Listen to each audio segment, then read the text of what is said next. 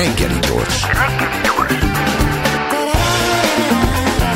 A Klubrádió reggeli információs műsora. Reggeli személy. Szadjuk meg az ő hitüket, mint Igen. ahogy és már, mint hallották a hallgatók, itt van a stúdióban dr. Bánya Éva, az LTPPK Pszichológiai Intézet affektív pszichológia tanszékének professzor emeritusa. Jó reggelt kívánok! Jó reggelt kívánok, és a hallgatóknak is. És az is kiderült, hogy ön hallgatta eh, reggel, amikor beszélgettünk Selmeci Jánossal, és meséltem önről, hogy hogyan és miképp találkozott a, a hipnózissal, hogyan hallotta először a hipnózis szót, és hogyan indított el ez a pályán, és felhívta a figyelmet arra, hogy nem említettem azt, hogy oké, okay, rendben, hogy eh, gyűjtsd a vasat és a fémet, ez ezzel is a békét véded akció keretében önök az iskolában, a Diana utca iskolában, egyébként Diana utcában nagyon nehéz felfutni, az egy nagyon meredek utca, hogy Igen, így vissza, visszaemlékszem, amikor a Erzsébet kilátóhoz szoktam felfutni, akkor ott mindig szívni szoktam, és akkor nagyon bele kell dőlni. Szóval hogy a Diana utcai általános iskolában volt eh, fémgyűjtőverseny, és az elsős évike eh, Mit mondott a nyolcadikosoknak? Hát az a helyzet, hogy mindenki azon lepődött meg, hogy az első B-osztály, tehát a legkisebb lányosztály, mert akkor ugye külön fiú-lányosztályok voltak, mi nyertük meg a vadgyűjtő versenyt, senki nem értette, hogy hogy lehet, hogy a legkisebb kislányok vitték a legtöbb vasat és a fémet. És hát ez akkor nagy szó volt, akkor kaptunk jutalomkönyveket és minden, senki nem értette. És tavasszal már ö, évzárás előtt egyszer édesanyám nagy mosolyogva jött haza, szülői értekezletről, és azt mondta, nekünk mindenki dolgozott a családba, édesanyám is nagyon felelősségteljes állásba, az iskola szanatórium gyógyiskolának volt a, az igazgatója, és ö, azt mindig vacsoránál találkozott a család, és azt mondta, Évikém, ma rólad szólt a szülői értekezlet, mert azt mondta, hogy az Ilonka néni, a tanító néni elmondta, hogy rájött, hogy hogyan lehet az, hogy a legkisebb lányok, tehát az ő osztálya nyerte a vagygyűjtőversenyt, kísérte le az osztályt, akkor még csöndbe kellett menni, még ilyen szábzárat is kellett. És csak akkor, amikor már elbúcsúzott, mikor már lekísért minket az iskola elé, akkor mondta, hogy szervusztok gyerekek, hát holnap találkozunk, és akkor mindenki a szélrózsa minden irányába szétszaladt, kivéve Bánya Évát, aki oda ment egy karé nyolcadikos fiúhoz, mondott nekik valamit, majd határozott léptekkel elindult, és ezek a fiúk mintha csak hipnotizálta volna őket, követték. És hát akkor hallottam életemben először ezt a szót, ugye 7 éves voltam, és roppant kíváncsi természetű, ezt a bátyám mindig emlegeti, hogy már pici koromtól mindenbe beleütöttem az orromat. Hát, hogy mit jelent ez a szó? És szerencsém volt, ugye a szüleim értelmiségi emberek lévén el tudták nekem magyarázni, méghozzá nagyon jól, még a mai meghatározással is szinte teljesen egyezik. Azt mondták, máig emlékszem, hogy ez azt jelenti, hogy valaki annyira föl tudja kelteni másik ember vagy emberek figyelmét, hogy azok csak ráfigyelnek, és ha javasol nekik valamit, hogy mit csináljanak, megteszik. Hát mit mondtál nekik, kérdezték kíváncsian a szüleim.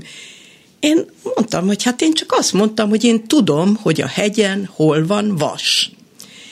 És ö, nekem ez magától értetődő volt, hogy hát én tényleg tudtam, hogy hol van vas.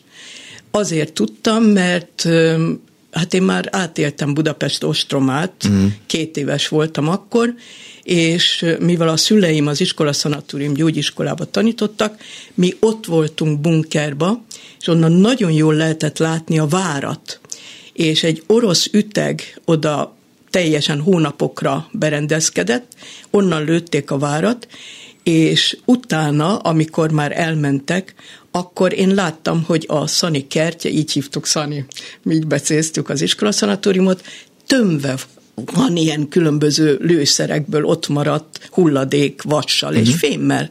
És hát én tudtam tényleg. És erre a szüleim azt mondták, hogy de miért hitték el neked ezek a nyolcadikos fiúk? Azért ez, te mégis egy kislány vagy. Hm. És én ilyen na, magától érte, nekem ez magától értetődő volt, mondtam, mert hogy én tényleg igazat mondtam. Tehát, hogy én hiteles voltam. És emiatt, hogy én nekem ez olyan magától értetődő volt, hogy hittek nekem. És aztán még azt is kérdezték a szüleim, hogy na jó, de mégis miért a ti osztályotoknak adták be? Mondtam, azért, mert én mutattam meg, hogy hol van az. Tehát, hogy azért. Nekem ez magától értetődő volt, de másoknak nem.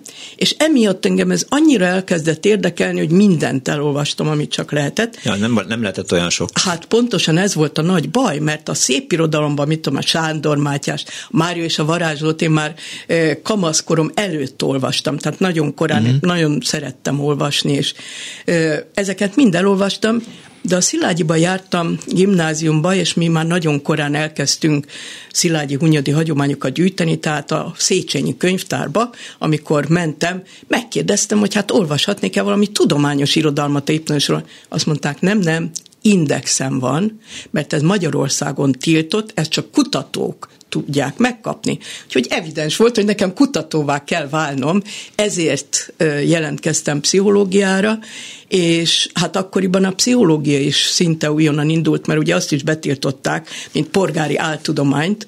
49-től nem volt képzés sehol az országba. Én a negyedik, tehát a 57-ben a forradalom után indult újra a képzés, a negyedik új év folyamon kezdtem, 200-an jelentkeztünk az eltére, az csak igen. ott volt akkor még képzés, és négyünket vettek föl. És hát az a helyzet, hogy, hogy teljesen természetes volt, hogy nekem kutatóvá kell lennem, tehát az Akadémia Pszichológiai Kutatóintézetébe, hát én kaptam meg azt az állást, mert mert egyetemista koromtól nagyon sok kutatásba vettem részt, amibe csak lehetett tényleg, és minden nyaramat Pécsett a Grastyán Endre által vezetett idegélettani laboratóriumba töltöttem, tehát tanultam nagyon sok élettant, főleg idegélettant, és hát ezért akkor, amikor Ádám György professzor, aki az ELTE összehasonlító élettani tanszékének volt a professzora, félállásba az Akadémia Pszichológia Kutatóintézetének az igazgatója lett, és hát egy akadémiai kutatócsoportot akart ott létrehozni, nyilván, mert hogy pszichológusokból, de mégis olyan pszichológust keresett, aki ért az élettanhoz, természetes volt, hogy rám esett a választása, és mivel más osztályok is szerették volna, mert hogy évközben más osztályok kutatásaiba is én részt vettem, tudom, én kérdezőbiztos voltam szociálpszichológiai uh-huh. kutatásba, mentem gyerekeket megfigyelni fejlődési kutatásba, tehát ők is szerették volna, hogyha mikor véglegesítenek, mert akadémiai gyakornok az ember először központi gyakornok, és úgy véglegesítettek, és mások is hívtak. És akkor egy olyan szerencsés helyzetbe kerültem, hogy azt mondhattam, hogy hát én oda megyek, ahol hipnózissal foglalkozhatom. Hát ez nem volt könnyű. Ádám professzor úr elkomorult, és azt mondta, ugye Éva tudja, hogy ez tiltott Magyarországon. Mondtam, tudom, professzor úr, de azt is tudom, hogyha van valaki, aki ezt lehetővé tudja tenni, ez professzor úr, azt mondja, miből gondolja ezt? Mondom, professzor úr Koltusiba kandidált, és az a Pavlov intézet és Pavlovnak is volt hipnózis elmélete, tehát én biztos vagyok benne, hogy professzor úr tudja, hogy a Szovjetunióban nem tiltott a hipnózis, egyrészt, másrészt, hogy professzor urat is valószínűleg érdekli eh, a tudat és a módosult tudatállapotok, Másrészt tudom, hogy professzor úr helyettese, Mészáros István doktor, Leningrádba végezte az orvosegyetemet, és ott megtanult hipnotizálni.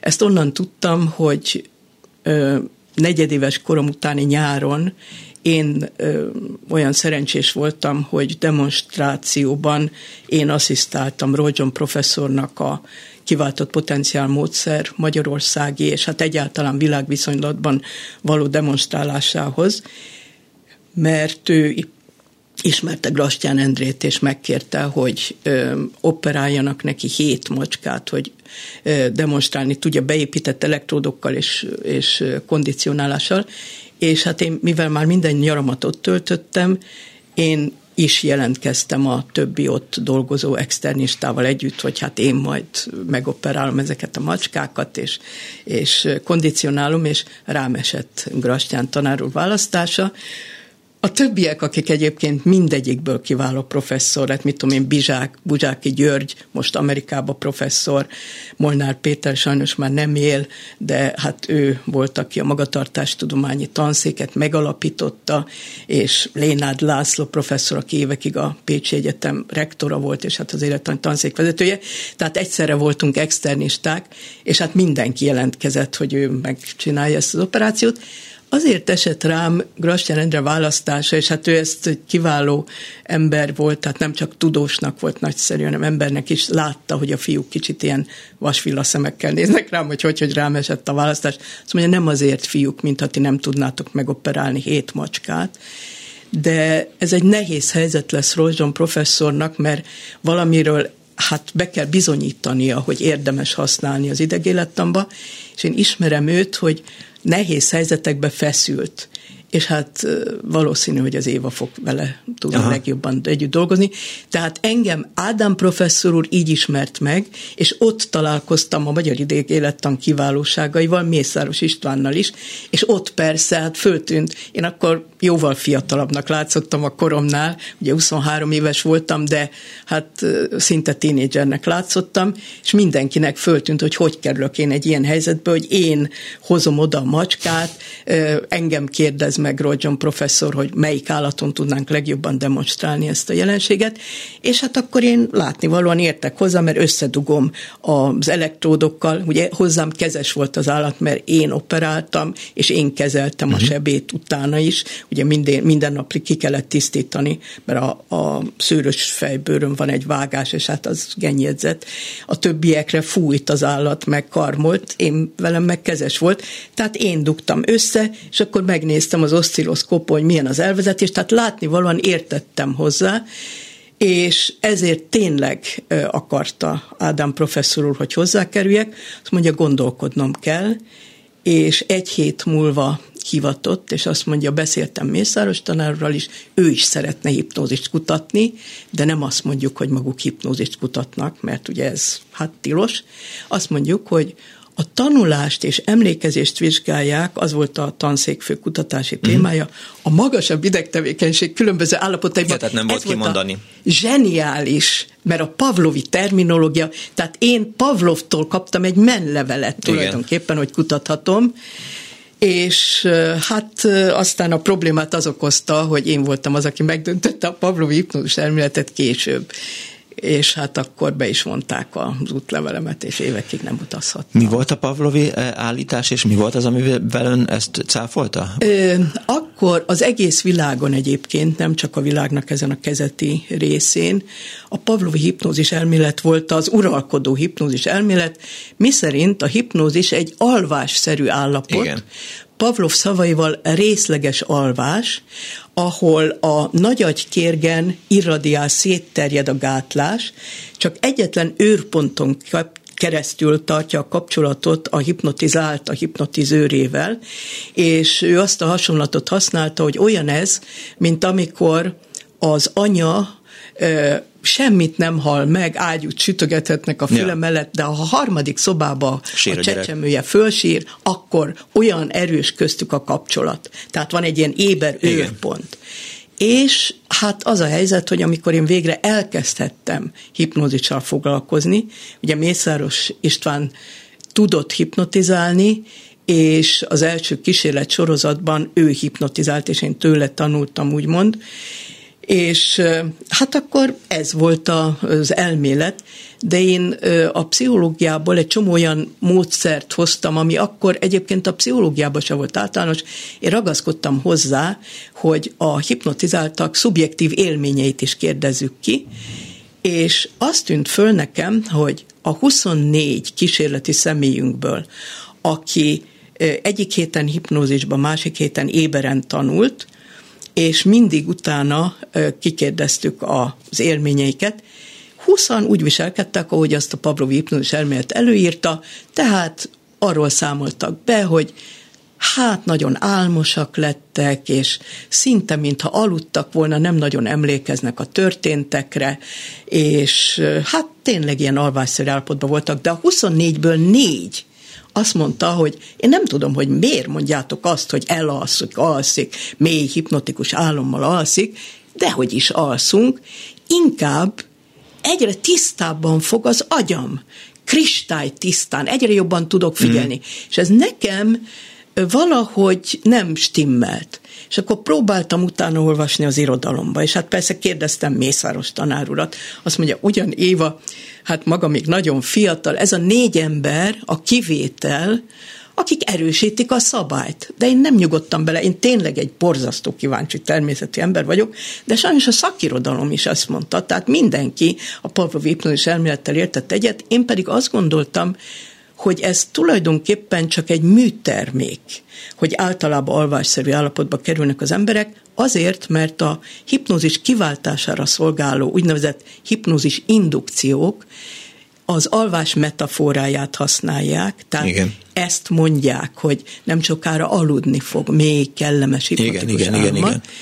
És hogyha nem ezt mondanánk, akkor hát máshogy is létre lehetne hozni ezt az állapotot és ö, hát próbáltam ezt mondani, de nem volt sikerem. Ádám professzorat is megkérdeztem, hogy egy kiváló tudós volt, tényleg máig ö, idézik a munkásságát a ö, zsigeri percepcióval kapcsolatban, és azt mondta, Éva, tudom, hogy maga ezt a fejébe vette, de hát higgyen az idősebb, tapasztaltabb kollégáinak, hogy ez a kivétel, ez a négy ember, ami erősíti a szabályt, és akkor egy nagyon érdekes dolog volt, én, hogyha valami nyugtalanít, akkor tényleg annyira beleolvasom magam, hogy a végén már teljesen zsong a fejem, és akkor el kell menni valami más csinálni, kirándulni, minden. Moziba mentem. A híradó moziba, akkor még volt külön egy híradó mozi igen, a igen, igen, igen. sarkán, és a vietnámi háborúról mutattak egy dokumentumfilmet. Máig keresem, egy zseniális magyar dokumentumfilmesnek a munkája volt, de nem sikerült előkerítenem.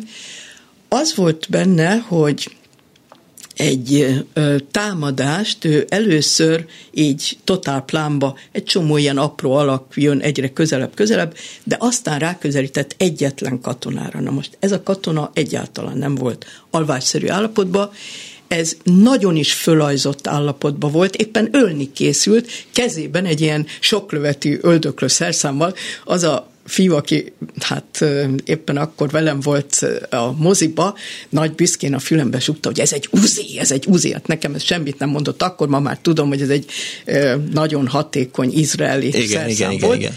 És hát szóval éppen ölni készült ez az illető, és ráközelített az operatőr az arcára premier plánba.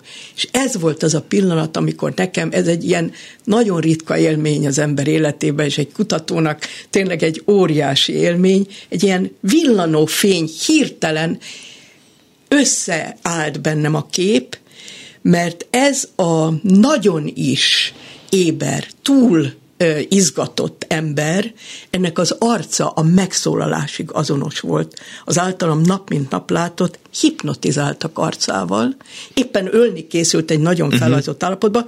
Ez volt az a pillanat, amikor bennem hirtelen összeállt minden. Az első, ami az eszembe jutott, az egri csillagok kerengő dervisei, akik a szultán lova előtt ott kerengtek végig Stambultól, és nem szédültek el, nem estek össze, nem fáradtak el, tehát, hogy ezek is egy módosult tudatállapotban voltak.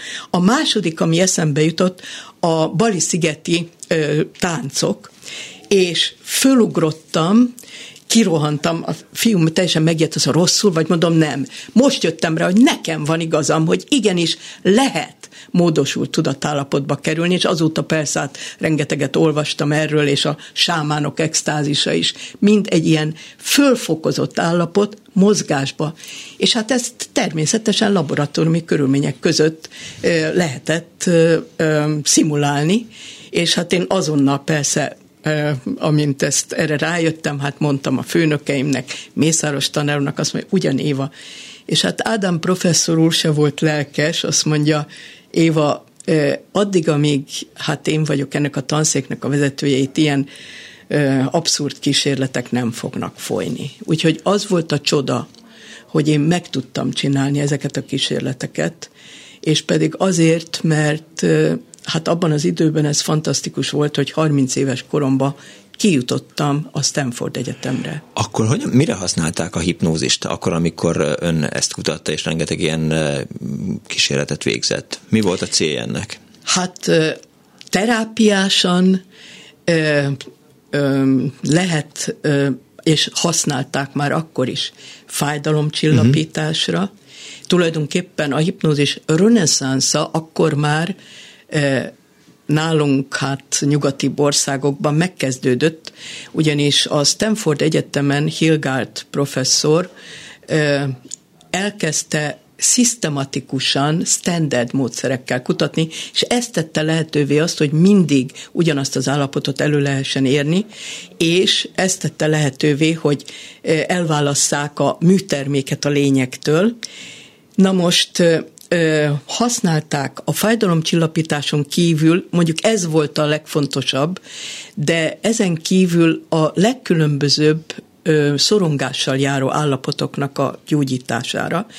Tehát például a fóbiák gyógyítására, az általános szorongási szintnek a gyógyítására, és későbbiekben különböző szomatikus betegeknél is, tehát testi betegségeknél is.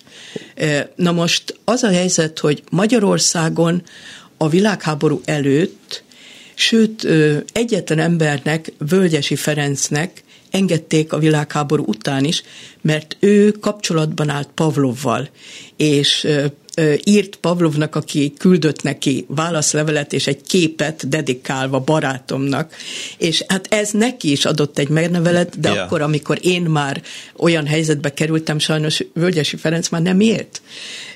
És hát ezért volt szükség egy másfajta menlevélre, de akkor mi csak az élettani tanszéken kutathattuk ezt, tehát terápiába még yeah, nem yeah. jöhetett vissza. Eh, hogyan történik a hipnózis? Mi történik, eh, miután én csak filmekben láttam? Ugye a legelképesztő példák vannak, tehát, hogy valaki fekszik, eh, valaki beszél hozzá szépen halkan, aztán beszélget a, a hipnotizáltal, az majd sír, meg, meg aztán visszatér, és akkor elmondja, hogy, hogy korábbi életeiben járt. Szóval mi a, mi a valid?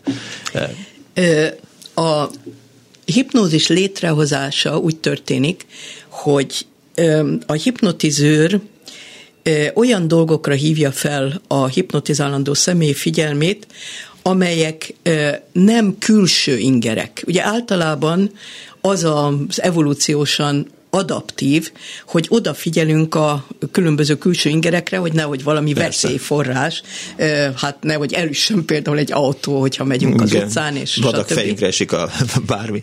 Tehát arra szűkíti be a figyelmét, amiket ő mond, tehát a hipnotizőr szavaira, és a különböző belső ingerekre, elsősorban a légzésre. Uh-huh. Na most így beszűkül a figyelem, és ahogy beszűkül a figyelem, a külső ingerek érdektelenné válnak, és tényleg annyira belülre és a hipnotizőr szavaira figyel az illető, hogy nagyon-nagyon erősen tud koncentrálni. És ennek óriási jelentősége van például a fájdalomcsillapítás szempontjából, mert a fájdalom egy nagyon összetett élmény. Egyrészt ugye érezzük a testi fájdalomnál, hogy hol fáj, de másrészt szenvedünk a fájdalomtól, és vannak különböző emlékeink, amikor hasonló dolgokat éltünk át, tehát ez egyrészt egy érzelmi, tehát affektív élmény is, másrészt egy kognitív élmény is, és leszakad a, ez a, az affektív szenvedés és a, a sok kellemetlen emlék leszakad, és emiatt lehet, hogy érzi ugyan, hogy ott valami van, de nem szenved tőle. És hát ennek óriási jelentősége van az olyan fájdalmaknál, mint például a végstádiumi rák betegek fájdalma. Kísérletileg a Stanford laboratóriumban kimutatták, hogy nagyobb a fájdalomcsillapító hatása a hipnózisnak, akár a morfiumnál is. És hogy ez így van, ezt én a saját tapasztalatomból mondhatom, mert mióta 22 éve én magam átestem egy potenciálisan hát nagyon rossz prognózisú, szinte hát halállal fenyegető rákon. Azóta én főként rákbetegekkel, sőt elsősorban rákbetegekkel do- dolgozom terápiásan, és mind végig sikerül a fájdalmat csillapítani, aminek óriási jelentősége van, mert nem zombiként távozik az illető, hanem el tudja rendezni a dolgait, el tudja búcsúz, el tud búcsúzni a szeretteitől, tehát egy méltó és méltóság teljesen tud szembenézni a halállal. És hát rengeteg ilyen krónikus fájdalom van, amiben segít. És hát ami a, a szorongást illeti, a, van egy szorongás csökkentő hatása, ugye a hagyományos relaxációs hipnózis indukciókban ellazul a személy, és emiatt abban a hipnózis indukcióban, amit én dolgoztam ki, és ami mára hát nagy örömmel mondhatom, hogy elterjedt az egész világon, mert aktivitás fokozással hozza létre a hipnózist, ott is van egy fájdalomcsillapító hatás, az pedig a mozgás által okozott endorfin felszabadulásnak, az örömhormonnak, hogy ilyen nagyon leegyszerűsítve mondom, ennek a hatása. Tehát mindkét fajta hipnózis csökkenti a fájdalmat is, a szorongást is. Tehát akkor, amikor én útrafutó vagyok, mert az vagyok, és futok 117 kilométert, akkor gyakorlatilag hipnotikus állapotba kerül? Akkor, amikor a holdponton átesik, nyilván átéltem már ezt a Ahogy, pillanatot, persze. a holdponton való túljutáskánál igen, egy módosult, egy beszűkült tudatállapotba kerül, szerintem ezt át is éli, hogy akkor már nem zavarják a mindenféle külső ingerek, hanem valami egészen mély, tulajdonképpen olyan lelkiállapotba kerül, hogy sokkal közelebb kerül a saját mély, sokszor nem tudatosuló élményeihez. Ezért alkalmas például kiválóan a traumafeltárásra is a hipnózis. Tehát a posztraumás stresszavartnál is remekül lehet alkalmazni, és ennek nagyon nagy jelentősége van, mert hát sajnos... Itt van egy háború a szomszédban. Hát igen hogy más nem mondjak. És rengeteg traumatizált ember jön ide Hát, és nem csak ide, hanem a világ különböző országaiba menekültként. De ha ezek ez bizony traumásak. De ha ennyire működik a, a hipnózis, mint terápia, akkor miért nem írják fel receptre?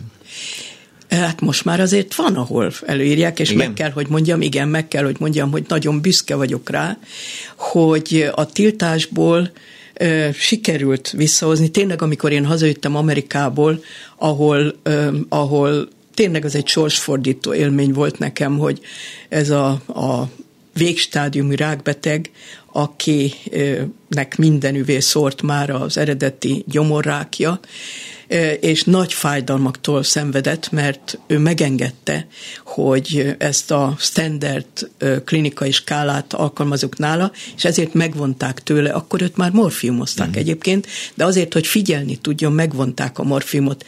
És ez a skála, a standard skála mindössze 25 perces, körülbelül a fenérnél is tartottam, amikor fölolvastam, és elképesztő változáson ment keresztül az arc. Amikor beléptem, hát nem tudom, hogy látott-e már haldoklót, ilyen pergamenszerűen aszott bőr a csontjaira, és minthogyha egy szobrász vésővel a fájdalom ráncait rávéste volna az arcára, borzasztó állapotban volt. Én akkor nagyon fiatal voltam, és nekem ő volt az első, akit uh-huh. láttam, tehát nagyon megrázó hatással volt rám, megköszöntem neki, hogy megengedte, hogy a tudomány és a, a jövendő betegtársi érdekében alkalmazunk ezt a skálát, és elkezdtem fölolvasni, hiszen ez a standard módszer lényege. Mm. És azt vettem észre, hogy körülbelül a felénél jártam, amikor kisimult az arca, ezek a borzasztó mély fájdalomráncok eltűntek, kipirult, és amikor vége volt, nagyon gyenge, reszketek hangon mert hát már olyan állapotban volt, azt mondta a doktornő, odaadná a kezét. Odaadtam, nem tudtam, mit akar. Megcsókolta a kezemet, ez nagyon ritka Amerikában a kézcsók, és azt éreztem, hogy könycseppek hullanak rá, és azt mondta nekem, nagyon köszönöm, hogy elhozta nekem a békét, hogy most már emberként tudok szembenézni a halállal, és ez volt az a pillanat, amikor én úgy elszégyeltem magam. Tulajdonképpen a az írásidő felelőssége, mert tudtam, hogy én tudok egy olyan módszert, akkor már Amerikában tényleg minden olyan különböző indukciós technikát, és általában olyan módszert elsajátítottam, amit ott el lehetett, és így szívtam magamba a tudást, és hogy én ezt csak kutatásra használom, ami egy nagyon magas szintű játék tulajdonképpen, egy hipotézis tesztelés. Máig imádok kutatni, nem véletlen kutatok is.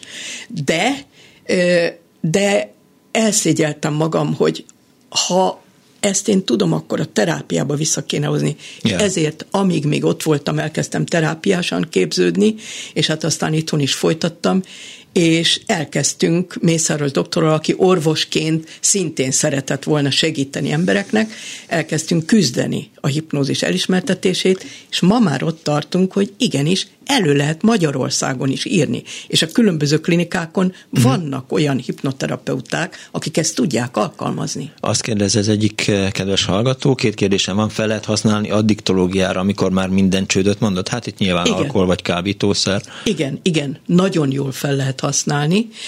Nekem magamnak is, mondom, mielőtt rákos voltam, én mindenféle pácienssel foglalkoztam, pont azért, hogy azok, akiket tanított, kezdetben ugye a módszert is, hát klinikusoknak én tanítottam, tanítottuk Mészáros tanárúrral.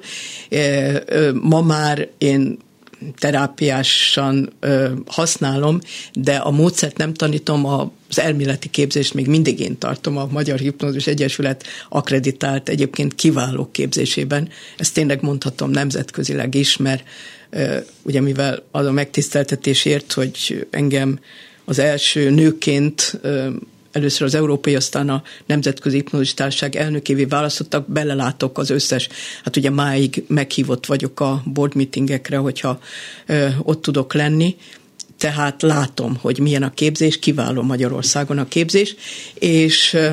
Végzett pszichológusoknak van ez, ez csak is ez orvosoknak, olvastam tegnap a, orvosoknak, a honlapjukon. Csak is végzett orvosoknak, pszichológusoknak és fogorvosoknak, mert a fogorvoslásban is remekül lehet használni, ezt az előbb még nem mondtam, de ugye egyrészt a fájdalomcsillapításra, uh-huh. de másrészt például vérzéscsillapításra, mert hogy azért ez egy nagyon kiváló módszer, mert sokkal közelebbi kerül, kapcsolatba tud kerülni az ember a testi folyamataival.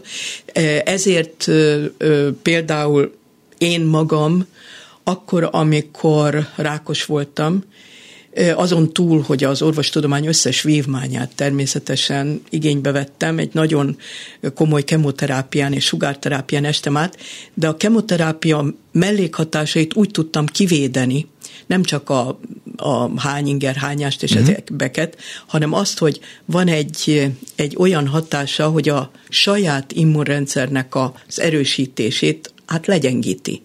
És én kidolgoztam egy olyan immunerősítő módszert, amit azóta aztán hát pácienseken használunk, és kísérletileg is kipróbáltuk a három rák központba, az Országos Onkológiai Intézetbe, és két vidéki rákcentrumba, Debrecenbe és Szombathelyen végeztünk kutatást is, éppen erről számoltam be nemrég. Aha, Olaszországba. Igen, a Milánóba volt a 24. Nemzetközi Pszichoonkológiai Konferencia, és nagyon nagy visszhangot keltett az előadásom, mert érdekes módon a rákgyógyászatban még nincs nemzetközileg ez annyira elterjedve, uh-huh. és hát meglehetősen büszke vagyok rá, hogy a Sloan Kettering kórház, ami a pszichonkológia bölcsője volt, Jimmy Holland, hát az összes kézikönyvnek ő az első szerzője, meg, meg aztán főszerkesztője, ő már meghalt, de az ő utóda ott volt az előadásomon, és azt mondta, azt mondja, bárcsak nekünk jutott volna ez eszünkbe, mert hogy mi a kezelőben, miközben a kemoterápiás infúzió ment, akkor adtunk fülhallgatón hipnózis szuggesztiókat, tehát ahelyett, hogy egymást túllicitálva arról beszéltek volna a páciensek ott a kezelőbe, hogy ki mennyit hányt, mert sajnos hát van egy ilyen mellékhatása. Ha pozitív szuggesztiókat hallgatták, és olyan jó kedviek lettek, hogy azon túl, amik a konkrét eredményei a vizsgálatnak, hát azt hiszem, hogy azt is mondhatom, hogy az egy nagy eredmény, hogy piknikeket akartak rendezni, hogy találkozzanak, mert hiányzik nekik a klub. Képzeljék el, a kemoterápiás kezelőt úgy élték meg, mint egy klubot, mert olyan jó volt a hangulat. Tehát ez, ez nagyon sokat tud segíteni az immunrendszernek a, a, a stabilitásán. Illetve a másik kérdés a hallgatónak, de ezt azt hiszem már gyakorlatilag már megválaszoltuk egy korábbi eh, gondolatmenetben, hogy fel lehet használni a rossz emlék elfelejtésére. Itt, amikor ön említette talán, hogy, hogy traumák kezelésére alkalmas, akkor ez nagyjából azt is jelentheti. A traumák nagyon érdekes módon a traumák felszínre hozásában tud segíteni, és a feldolgozásukba, illetve átdolgozásukba. Tehát nem elfelejteti, hanem más értékelést ad. Ha nagyon, hogy mondjam, utána az is lehet egyébként, hogy amnéziás szuggesziót kap rá, de a legjobb módszer nem ez, hanem az, hogy átdolgozni azt a traumát. Tehát, hogy nem természetesnek tekinteni. Ugye itt olyan borzasztó traumákról van szó, nekem, hadd mondjak, természetesen név nélkül, mert a terápiás titoktartás nagyon fontos. Hát olyan páciensem volt, akit akkor, amikor a az ultrahangon, a hasi ultrahangon kiderült, hogy ő lány lesz, és nem fiú, akkor az édesanyját ott hagyta az édesapja azzal, hogy hát micsoda nő az ilyen, aki csak lányt tud szülni. Emiatt az anyja akkor már nem késő volt ahhoz, hogy abortáljon, tehát megszülte mm. őt, de gyűlölte, hogy miattad hagyott el a szerelmem, ja, ja, ja, és azt csinálta, hogy, hogy úgy például megrántotta csecsemőként a karját, hogy kiugrott a vállizülete. Ő erre nem emlékezett, csak borzasztó feszült volt állandóan, nagy valószínűséggel az, hogy egy nehéz élethelyzetében rákos lett, ezzel függött össze, és ezt a traumát, ami egy annyira kora gyerekkori trauma volt, hogy messze a verbalitás előtt volt, ezt sikerült előhozni, és ezt korrigálni. Azzal, hogy ő megélte azt, hogy amit az édesanyja nem tett meg, tehát nem szerette őt, a terápiában ő megélte a szeretetet. Sose felejtem el, például ez a páciens, amikor először ö, olyan mosolyogva állított be, és mondom, hogy jó hírek, hm. hát őt keresték, az, ö, kezelték az onkológiai intézetbe, hát nem nagyon mosolyogva szoktak érkezni hozzám a páciensek, azt mondja, ö, nem, de amikor beléptem önökhöz itt a kertbe, egyszer csak azt éreztem, hogy most itt csak jó történhet velem, mert itt biztonságban vagyok, mert ön szeret. Tehát, hogy egyszerűen át valahogy kompenzálni lehet azokat a borzasztó traumákat. Ez csak egy példa volt a sok közül.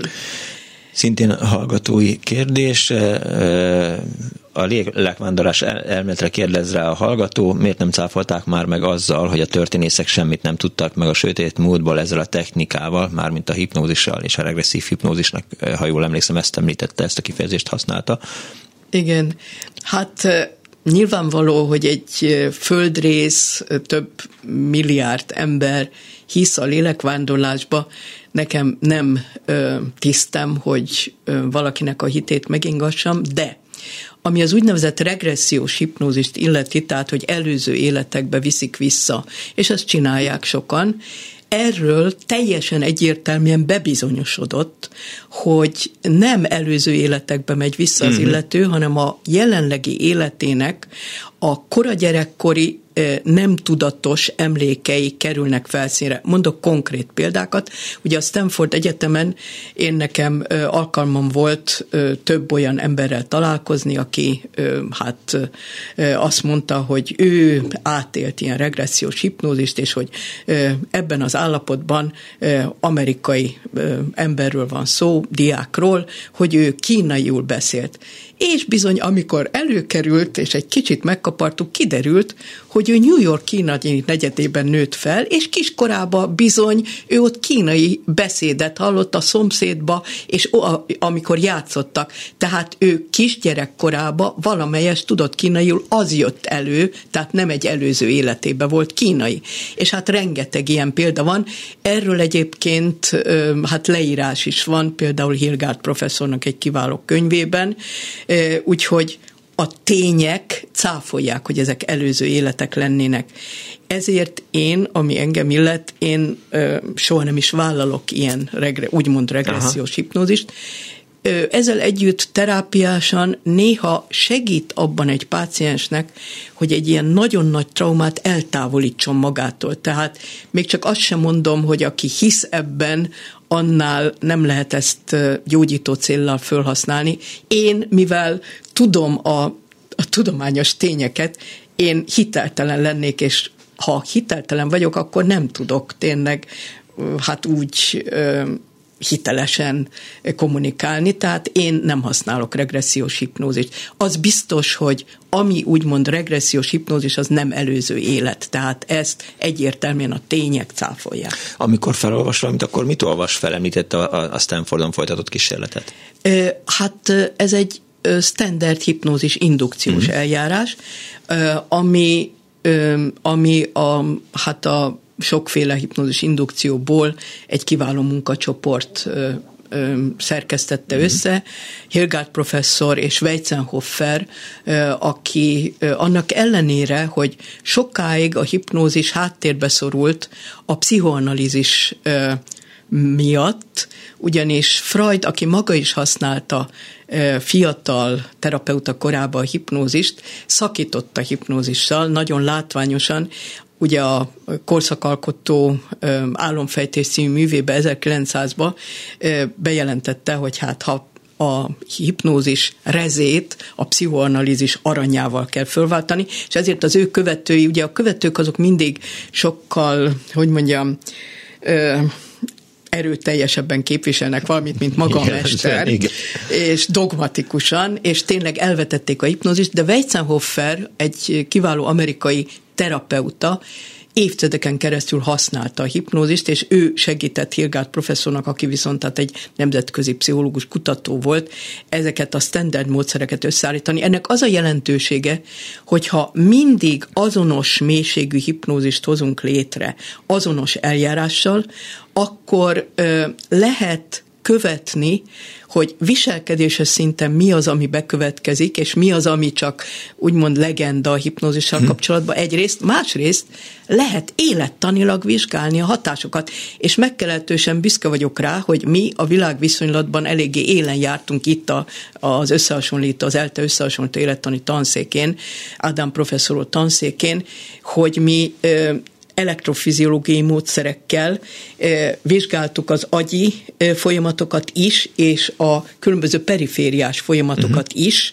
és hát ezzel tulajdonképpen volt olyan, amit először mi mutattunk ki, hogy például melyik agyterületen változik meg az agyi tevékenység akkor, hogyha fájdalomcsillapítás van. Máig emlékszem arra a kísérletünkre, amikor elektromos áramütést mértünk, fájdalmas áramütést mértünk a csuklóra, Természetesen előtte engedélyt kértünk, mi magunk bemutattuk, hogy ez bizony fájdalmas, de a tudomány érdekében hát ez szóval nem akkora fájdalom, hogy yeah. ne lehetne kibírni, és aki hozzájárult, annál aztán kipróbáltuk hát hipnózis nélkül, de hipnózisba csillapítottuk a fájdalmat, és közben, mivel elektrofiziológiai elvezetést végeztünk, láttuk, hogy hol változik meg az elektromos aktivitás.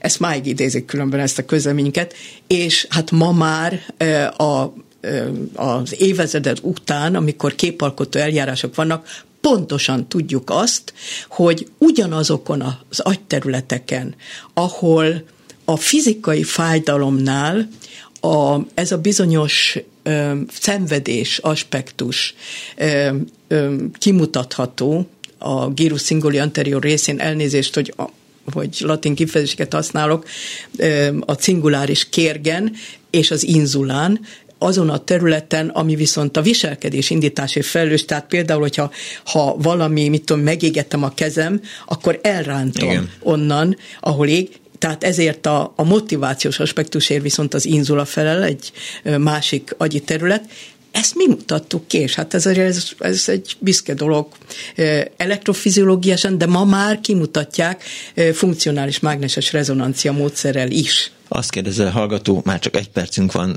sajnos, szklerózis multiplex kezelésében gyújtás hatásos lehet a hipnózis, teszi fel a hallgató a kérdést? Hát kifejezetten a gyógyításban nem, de abban, hogy jó minőségű életet éljen az illető hosszabb és ezért tulajdonképpen meghosszabbodik az élete, mert Jaj, nem szenved. Jobb minőségű lesz. Ezt igen, könnyű. És még egy, de tényleg csak röviden válaszoljon, mert meg, megölnek és lehúznak bennünket, mármint a, a hangunkat. Lehet-e hipnózisban oldani az idegen nyelven való megszólalás szorongását, gátlásait? Mindenféle szorongást lehet oldani, igen. Értem. Nagyon szépen köszönöm eh, dr. Bányai Év, az ELTE PPK Pszichológiai Intézet affektív pszichológia tanszégének professzor emeritusza volt a reggeli személy. Köszönöm szépen, hogy eljött, eh, a hallgatóknak pedig köszönöm a figyelmet. A mai műsor szerkesztője Korpás Krisztina volt, a műsor létrehozásában segítségemre volt Túri Lui, Selmeci János Balogh Kármen és Zsidai Péter, én Pálinkás Tűcs Robert voltam. Egy hét múlva találkozunk, legyen kellemes a hétvégév, és hát tudják jól, give peace a chance, Putyin rohagy meg, véhallás. Sajnos lejárt az időnk, úgyhogy szívesen hallgatnánk még, de, de... Nem kell, nincs értelme ennek a beszélgetésnek. Ó, mi nem így Nem csak ennek, egyiknek sem elhangzik a klubrádióban. Köszönöm szépen!